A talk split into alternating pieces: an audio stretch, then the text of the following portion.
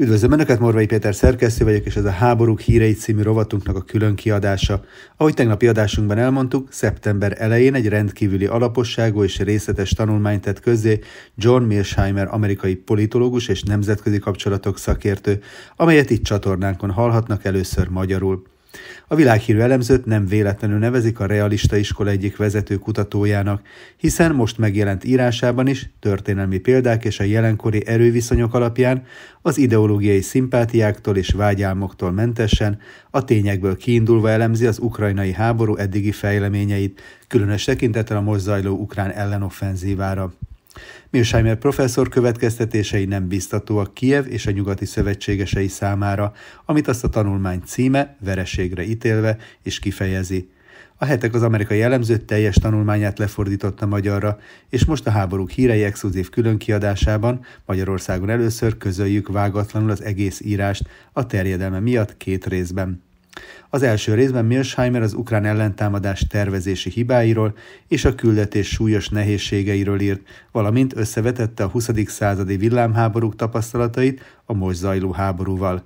Ennek az adásnak az elérhetőségét megtalálják itt a leírásban.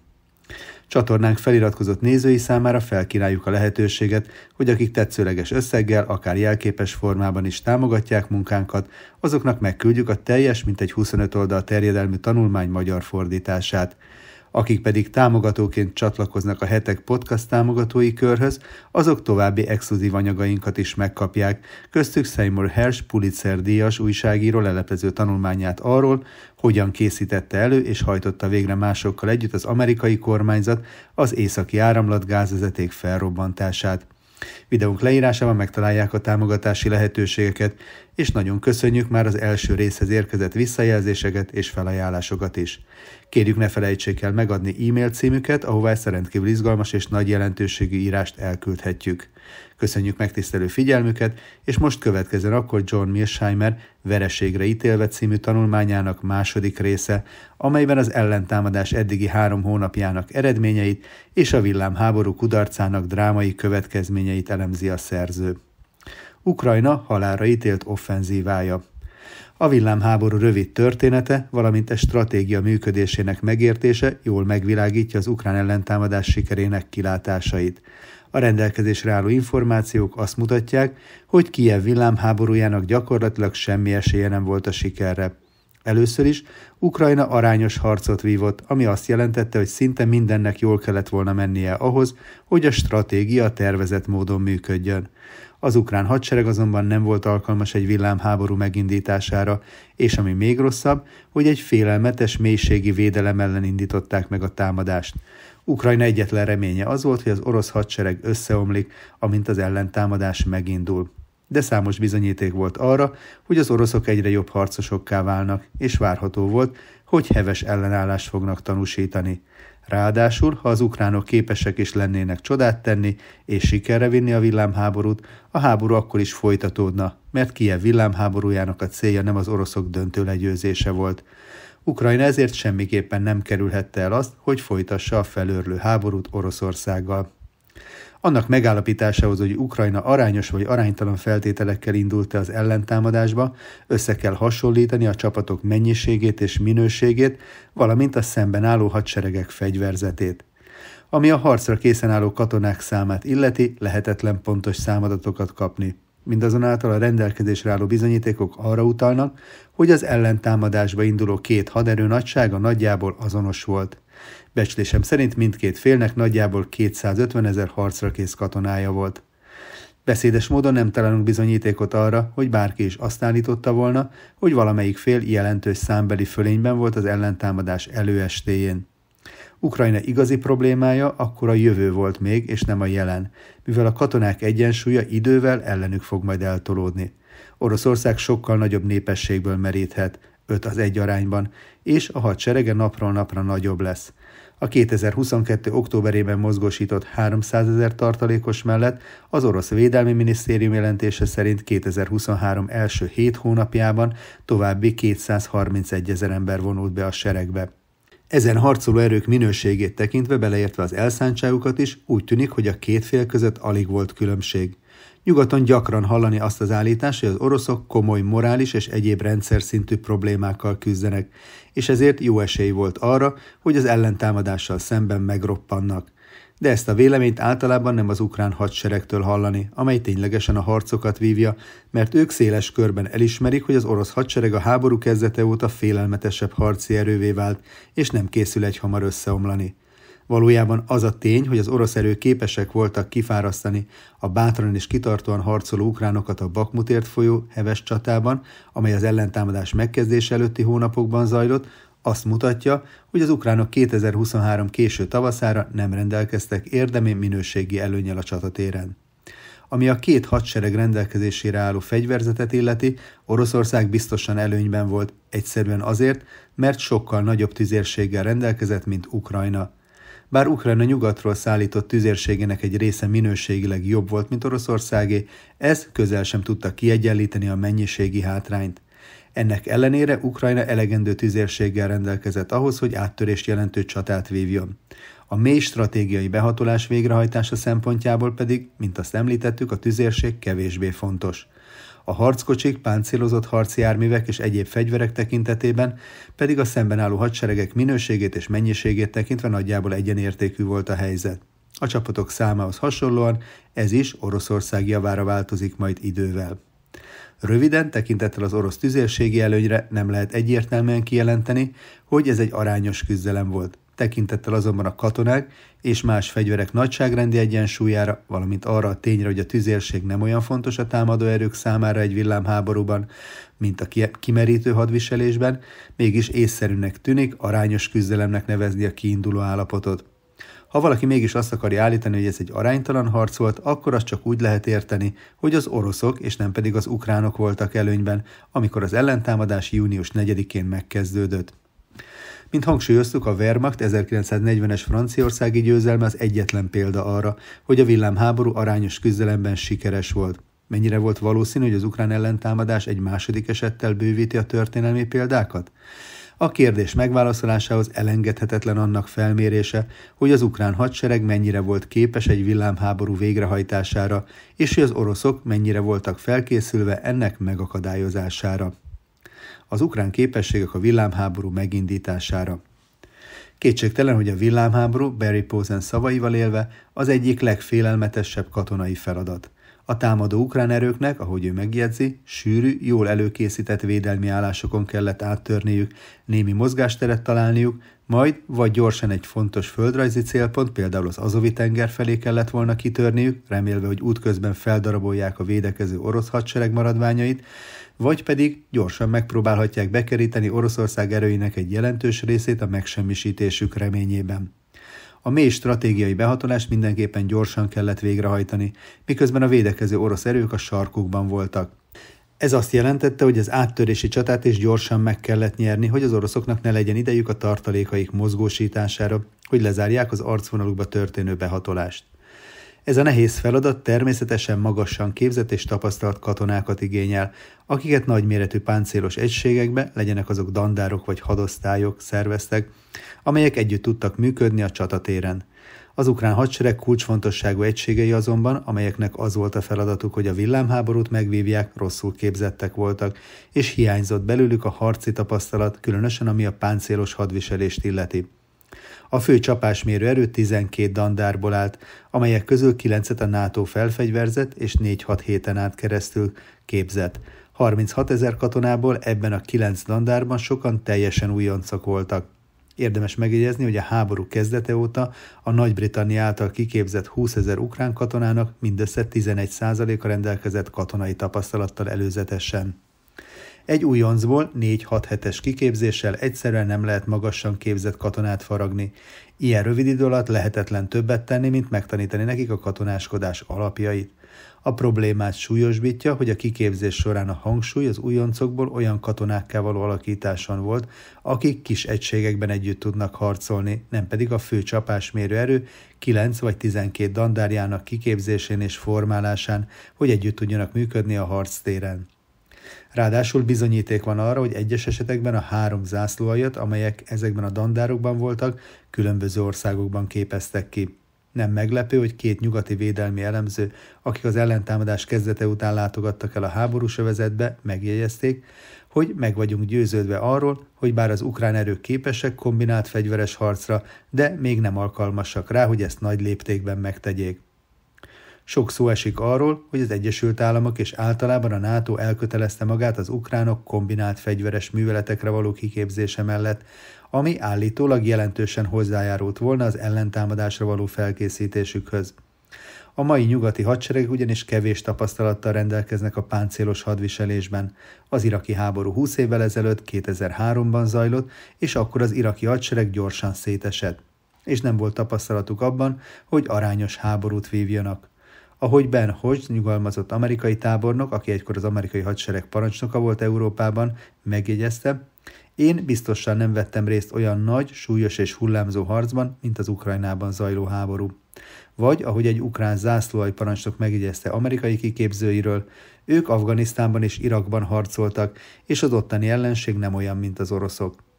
A helyzetet tovább rontotta, hogy az ukrán páncélos egységek nem csak hogy rosszul voltak kiképezve a rájuk bízott nehéz feladathoz, de tele voltak olyan katonákkal is, akiknek kevés harci tapasztalatuk volt. Ennek a problémának két összefüggő oka volt. Először is a háború első 15 hónapja során sok ukrán katona elesett vagy súlyosan megsebesült, ami korlátozta az ellentámadáshoz rendelkezésre álló tapasztalt katonák számát. Másodszor Ukrajnának a frontvonalon kellett tartani a legjobb harcosainak nagy részét, akik túlélték a háború folytatását. A Bakmutért folyó csata, amely az ellentámadást megelőző hónapokban zajlott, és amelyet Kijev eltökélten meg akart nyerni, különösen fontos volt ebből a szempontból, mivel olyan volt, mint egy örvény, amely magába szívta Ukrajna legjobb harci erőinek nagy részét. Aligha meglepő tehát, hogy az ellentámadás kezdete után a New York Times arról számolt be, hogy az ukrán katonák a frontvonal mentén a parancsnokokat hibáztatták, amiért nyers újoncokat lögdöstek a csatába, és kipróbálatlan egységeket használnak az ellentámadás élén. Mások a különböző NATO országokban folytatott néhány hetes alapkiképzés elégtelenségét kritizálták. Az ukrán ellentámadásnak egy másik hatalmas problémával is szembe kellett néznie, a támadó erők közeli légitámogatásának a hiányával. Egy villámháború szinte lehetetlen enélkül, különösen a mély stratégiai behatoláshoz, de még az áttörési csata megnyerése szempontjából is nagyban számít a légitámogatás. Ahogyan John Mearsheimer nyugalmazott ezredes fogalmazott, aki a hadviselést tanítja az amerikai hadsereg hadifőiskoláján, Amerika soha nem próbálna meg legyőzni egy felkészült védelmet légifölény nélkül, de nekik, vagyis az ukránoknak nincs légifölényük. Nem lehet eléggé hangsúlyozni azt, hogy a légifölény mennyire fontos a szárazföldi harc észszerű veszteségekkel járó megvívásához. Hogy Szábornok hasonlóképpen fogalmazott. Ezeket az ukrán csapatokat olyasmire küldik, amit mi soha nem tennénk, ellentámadást indítani teljes légifölény nélkül. A légifölény jelentőségét tehát nem is lehet eléggé hangsúlyozni. Végül, bár Ukrajna jelentős számú harckocsit és páncélozott járművet kapott nyugattól, nem kaptak annyit, mint amennyit kértek. Ráadásul különböző típusok érkeztek, ami problémákhoz vezetett az átjárhatóság és a karbantartás terén. Az ukránok fogytán voltak aknamentesítő eszközökből is, ami egy nagyobb hagyományos szárazföldi háborúban szintén elengedhetetlen.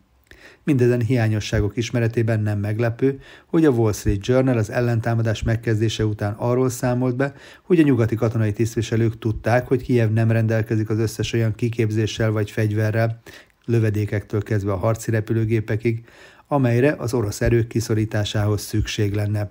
De remélték, hogy az ukrán bátorság és leleményesség majd győzni fog.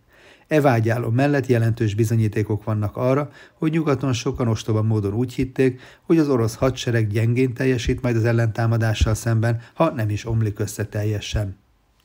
Nézzük akkor az orosz képességeket a villámháború meghiúsítására. Ukrajna kilátásai az ellentámadás sikerre vitelében még rosszabbnak tűnnek, ha figyelembe vesszük az egyenletben Oroszország képességeit az ellene való védekezésre. Először is gyakorlatilag nem volt esély arra, hogy az ukránok meglepjék az orosz védőket a főtámadás helyét illetően, ahogyan azt a Wehrmacht tette 1940. májusában Franciaország és Nagy-Britannia ellen. a médiabeszámolókból, az ukrán és nyugati tisztviselők nyilatkozataiból, valamint a térképre pillantva egyértelmű volt, hogy a fő támadás Zaporizsja térségében fog történni, és hogy az ukrán páncélos erők célja az Orkiv környéki területről az Azovi tengerig való nyomulás lesz, útközben elfoglalva Tokmak és Melitopol városát. Gyakorlatilag az Oroszország által Kelet- és Dél-Ukrajnában birtokolt nagy területet vágnák ketté, ami azt jelenteni, hogy Oroszországnak többé nem lenne szárazföldi hídja a Krímhez. Ukrajna várhatóan egy vagy több további áttörést kísérel meg a frontvonal mentén, amelyek végső soron szintén az Azovi tenger elérését célozták. Az egyik lehetőség az volt, hogy áthatolnak az orosz védelmen, Veljika Novoskila irányába és Mariupol felé haladnak. Egy másik lehetőség az volt, hogy áttörnek Guljapole közelében az Azovi tengernél lévő Berjansz felé nyomulnak. A fő támadás mégis Orhív térségében várták és Melitopol felé indult volna. Ettől függetlenül az oroszok felismerték ezeket a lehetséges támadási irányokat és mindegyikre jól felkészültek.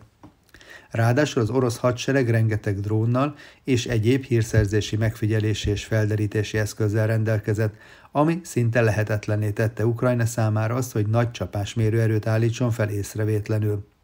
Mindez azt jelentette, hogy aligha volt esély arra, hogy Ukrajna a meglepetés erejével jelentős erőfölényt szerezzen a fő támadási ponton. Ehelyett az orosz hadsereg nagy erőkkel várta őket, nagy pontosságú fegyverek halálos sorával. Másodszor Oroszország mélységi védekezést alkalmazott, ami ideális stratégia egy villámháború megállítására. Ez több védelmi vonalból állt, amelyek gyalogsági árkokból, harckocsi árkokból, aknamezőkből, betonakadályokból és előkészített tüzelőállásokból álltak. Ráadásul ezeket a védelmi erődítményeket azért emelték, hogy a támadó erőket gyilkos zónákba tereljék, ahol az oroszok jól helyezkedtek el azt várva, hogy megsemmisítsék őket. Ezen kívül az ukránoknak valószínűleg olyan városi területeken is kellene harcolniuk, mint Tokmak és Melitopol, ahol az előrehaladás lassú és a veszteségek magasak lennének. Az orosz védelem egyértelműen erősebb volt a vonal egyes pontjain, mint máshol, de különösen erős volt Zaporizsja térségében, ahol Ukrajna várhatóan megkísérli majd a fő áttörést. Az orosz hadsereg tartalékban is rendelkezett mozgóerőkkel, amelyeket gyorsan át lehetett helyezni, hogy megerősítsék a védvonalak gyengülő pontjait.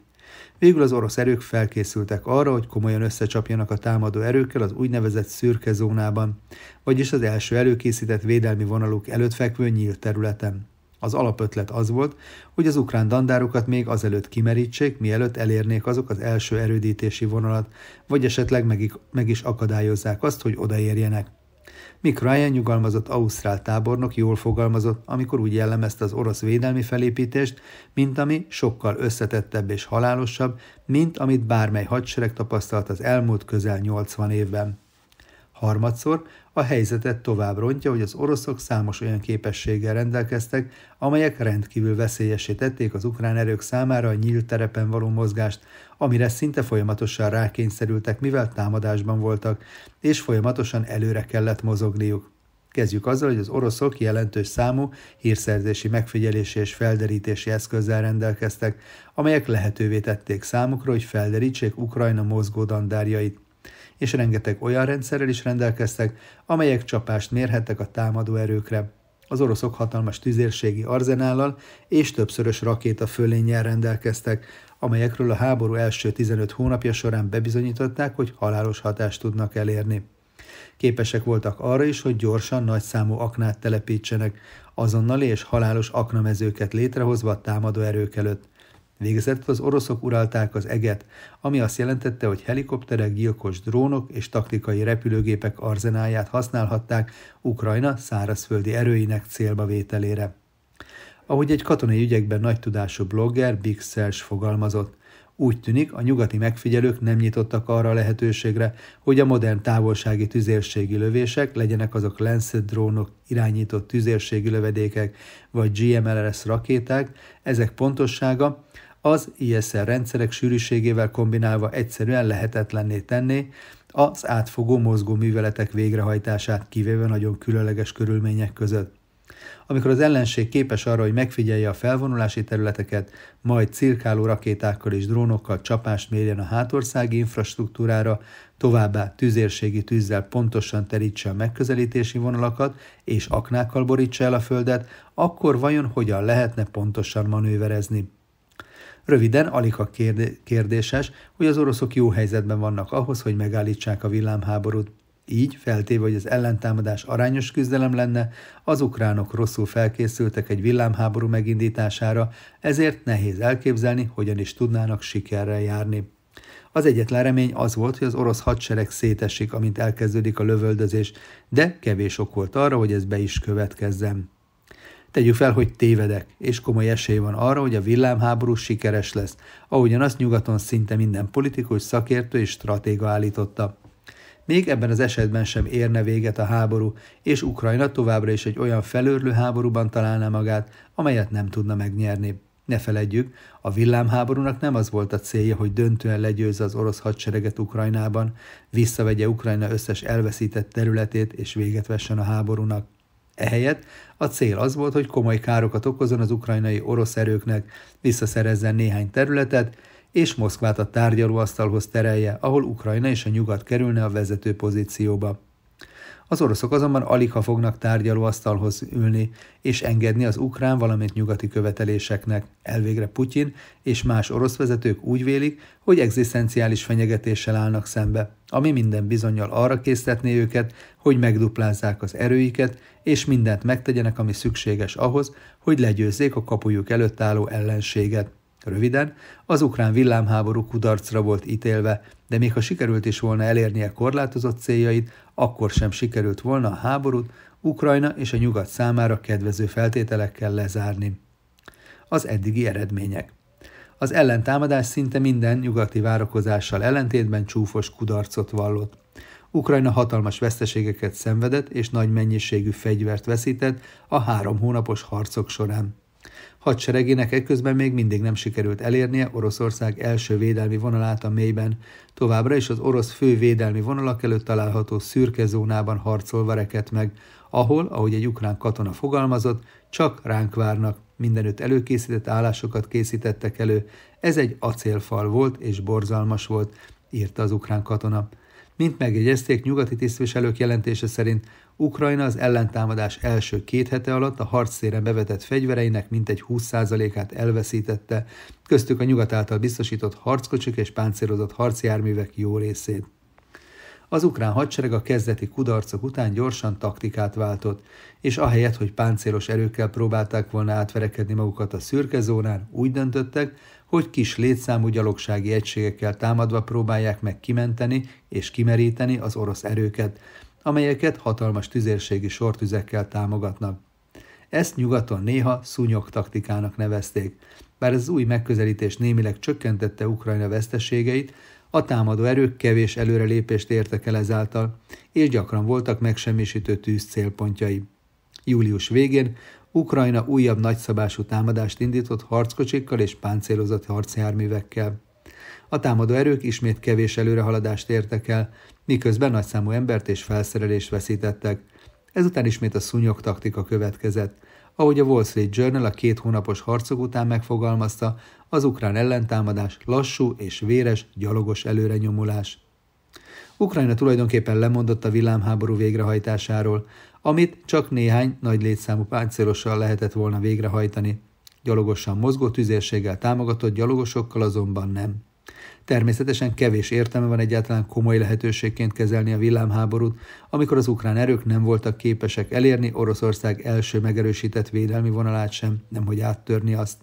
Egyszerűen fogalmazva, nem volt esély arra, hogy Ukrajna megismételje azt a bravúrt, amit a Wehrmacht 1940-ben végrehajtott a francia és brit erők ellen. Ukrajna helyett arra volt ítélve, hogy az első világháborúhoz hasonló kimerítő háborút vívjon, miközben az ellentámadásban elszenvedett súlyos veszteségek miatt jelentős hátrányba került a továbbhaladásban. Érdemes megjegyezni, hogy miközben az ukrán hadsereg sikertelen ellentámadást folytatott az érintkezési vonal déli és keleti részén, az orosz hadsereg északon támadásba lendült, és az ukránok által tartott Kupjanszk városa felé nyomult. Az oroszok lassan, de folyamatosan haladtak előre. olyannyira, hogy az ukrán hadszintér parancsnoka augusztus 25-én bejelentette, miszerint haladéktalanul meg kell tennünk minden intézkedést a fenyegetett vonalakon lévő védelmünk megerősítésére. Mára széles körben elismerték, hogy az ellentámadás kudarcot vallott, és nincs komoly kilátás arra, hogy Ukrajna hirtelen sikereket érjen el, mielőtt vagy az őszi esőzések, vagy az ukrán vezetők leállítják azt. Ehhez kapcsolódóan a Washington Post augusztus 10-én cikket közölt, amely az Ukrajnában uralkodó sötét hangulatot hangsúlyozta. 2 hónappal azután, hogy Ukrajna támadásba lendült, a fronton alig történt látható előrelépés. Az országot könyörtelenül véres nyár sújtotta, miközben az egység és a végtelen kitartás narratívája kezdett megkopni. A halottak száma megszámlálhatatlanul sok ezer, napról napra nő. Több millióan kényszerültek lakóhelyüket elhagyni, és nem látnak esélyt a hazatérésre. Az ország minden sarkában a civilek kimerültek a közelmúltbeli orosz támadások sorozata miatt. Az ukránok, akiknek nagy szükségük van a jó hírekre, egyszerűen nem kapnak ilyeneket. A nyugati elitek most azon fáradoznak, hogy megtalálják a módját a romló helyzet megmentésének. Egyesek még mindig reménykednek abban, hogy ha Ukrajnának adnak ilyen vagy olyan új fegyvert, akkor varázsütésre megfordulnak a dolgok a harctéren. Az F-16-osokat és az Hetek meszeket említik leggyakrabban e tekintetben. De ahogy Milley tábornok fogalmazott kiózanítólag arról az elképzelésről, hogy egy maroknyi F-16-os megfordítaná Ukrajna sorsát, a háborúban nincs csodafegyver, mondta Milley. A csaták és háború kimenetele sok-sok változó függvénye. Mások arra összpontosítanak, hogyan harcol Ukrajna. Egyesek azt állítják, hogy Ukrajnának gyakorlottabbá kellene válnia a kombinált fegyveres műveletek végrehajtásában, de soha nem tisztázzák azt, miként is lehetne ezt elérni, mivel nyugati kiképzők egyszer már megpróbálták megtanítani ezt a képességet, és láthatóan kudarcot vallottak. Sőt, azt sem fejtik ki soha, hogy a kombinált fegyveres műveletek, amelyek azonban nem stratégiák, hogyan vezetnék ki Ukrajnát a jelenlegi kimerítő háborúból. Ehhez kapcsolódóan egyesek azzal érvelnek, hogy Ukrajnának nagyobb hangsúlyt kell fektetnie a manőverezésre. A manőver azonban egy harctéri taktika, nem pedig stratégia az ellenfél legyőzésére. Az biztos, hogy a manőver nagy jelentőséggel bír a mély stratégiai behatolás végrehajtásában, bár korlátozottan hasznos az áttöréses csaták megnyerésében. Lehet olyan surlódó háború is, amelyben mindkét fél rendszeresen mozgó csatákat vív, miközben nagy hangsúlyt fektetnek a manőverezésre. De a kulcskérdés, amelyel a nagyobb manőverek hívei soha nem foglalkoznak, az, hogy miként működik ez stratégiai szinten, hogyan teszi lehetővé Ukrajna számára azt, hogy megmeneküljön a mostani felörlő háborútól. Úgy tűnik, hogy a nyugati elit és az ukránok többsége beletörődött abba a ténybe, hogy nincs menekvés az Oroszországgal vívott véres felörlő háború elől. Úgy tűnik, hogy sokan kételkednek abban is, hogy Ukrajna győzni tud egy ilyen harcban, ami természetesen az egyik fő ok annak, hogy a nyugati külpolitikai elit és a politikai döntéshozók olyan keményen szorgalmazták az ellentámadást. Megértették, hogy egy hosszú háborúban Ukrajna nagy bajba kerülne. Végül is Oroszország 5-1 arányban előnyben van az élőerő tekintetében, és képes, legalábbis rövid és középtávon, több tüzérségi és egyéb kulcsfontosságú fegyvert előállítani, mint Ukrajna és a nyugat együttvéve. Ráadásul nem egyértelmű, hogy a nyugat, különösen az Egyesült Államok vajon továbbra is teljes mértékben elkötelezett lesz-e Ukrajna támogatása mellett, amikor a győzelemre kevés a remény. Így Ukrajna a nyugat hátulról jövő nyomása mellett arra játszott, hogy a villámháború biztosítsa az eszközöket a felörlő háború kikerüléséhez és végül az Oroszország feletti győzelemhez. A stratégia azonban csúfos kudarcnak bizonyult. Most már nehéz olyan történetet mesélni Ukrajna jövőjéről, amelynek happy endje van. Az előttünk álló sötétség. Mi történik ezután? 2 dologra kell rámutatni. Először is, az elkövetkező hónapokban látni fogunk egy blame game-et, hibáztatási játékot arról, hogy kiviseli a felelősséget a katasztrofális ellentámadásért. Valójában már ez el is kezdődött. Kevesen fogják beismerni azt, hogy tévedtek, amikor azt hitték, hogy az ellentámadásnak reális esélye volt a sikerre, vagy egyenesen biztosak voltak a sikerben. Ez minden bizonnyal igaz lesz az Egyesült Államokban, ahol az elszámoltathatóság mára elavult fogalommá vált. Sok ukrán a nyugatot fogja hibáztatni, amiért a villámháború megindítására ösztökélték őket, miközben a nyugat nem biztosította számukra az összes kért fegyvert. Természetesen a nyugat is bűnös lesz, de az ukrán vezetőknek van mozgástere, és ellenállhattak volna az amerikai nyomásnak. Végül is az országuk túlélése forog kockán, és jobban jártak volna, ha védekezésben maradnak, ahol kevesebb áldozatot szenvednek, és nagyobb esélyük lett volna megtartani azt a területet, amelyet most ők ellenőriznek. Az elkövetkező vádaskodás ezért csúnya lesz, és akadályozni fogja Ukrajna erőfeszítéseit, hogy továbbra is harcban maradjanak Oroszországgal szemben. Másodszor, nyugaton sokan azt fogják állítani, hogy most érett meg az idő a diplomáciára. A sikertelen ellentámadás azt mutatja, hogy Ukrajna nem tud győzedelmeskedni a csatatéren, így szól majd az érvelés, és ezért van értelme békemegállapodást kötni Oroszországgal, még akkor is, ha Kijevnek és a nyugatnak engedményeket kell tennie. Végül is a helyzet ettől kezdve csak rosszabb lesz Ukrajna számára, ha a háború folytatódik. Sajnálatos módon nem látszik diplomáciai megoldás. A két fél között kibékíthetetlen nézeteltérések vannak az Ukrajna számára nyújtott biztonsági garanciákat és a területet illetően, amelyek egy érdemi békemegállapodás útjában állnak. Ukrajna érthető okokból mélyen elkötelezett amellett, hogy visszaszerezze az Oroszországgal szemben elvesztett területeket, beleértve a Krímet, valamint a Donetszki, Herszoni, Luhanszki és Zaporizsiai területeket.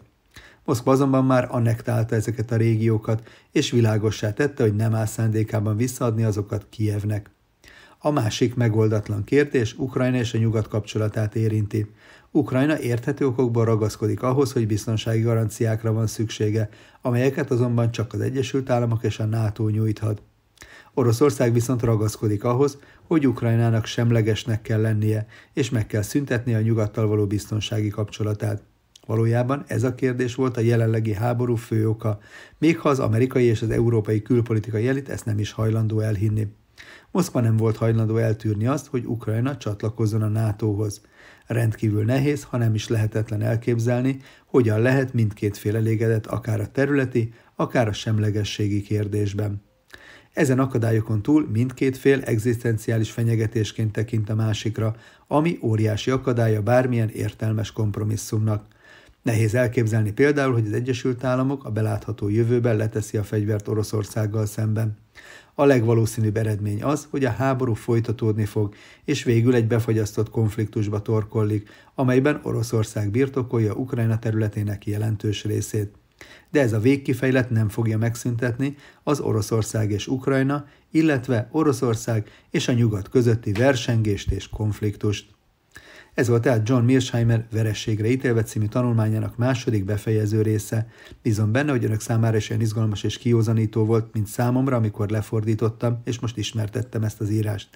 Ahogy az adás elején említettem, csatornánk feliratkozott nézői számára felkínáljuk a lehetőséget, hogy akik tetszőleges összeggel, akár jelképes formában is támogatják munkánkat, azoknak megküldjük a teljes, mintegy 25 oldal terjedelmű tanulmány magyar fordítását. Akik pedig támogatóként csatlakoznak a Hetek Podcast támogatói körhöz, azok további exkluzív anyagainkat is megkapják, köztük Seymour Hersh Pulitzer-díjas újságíró leleplező tanulmányát arról, hogyan készítette elő és hajtotta végre másokkal együtt az amerikai kormányzat az északi áramlat gázvezetékek felrobbantását. Videónk leírásában megtalálják a támogatási lehetőségeket. Kérjük, ne felejtsék el megadni e-mail címüket is, ahová ezt a rendkívül izgalmas és nagy jelentőségű írást elküldhetjük. Köszönjük megtisztelő figyelmüket és támogatásukat, várjuk önöket vissza más adásainkkal is a jövő héten. Addig is a viszonthallásra és szép hétvégét kívánok!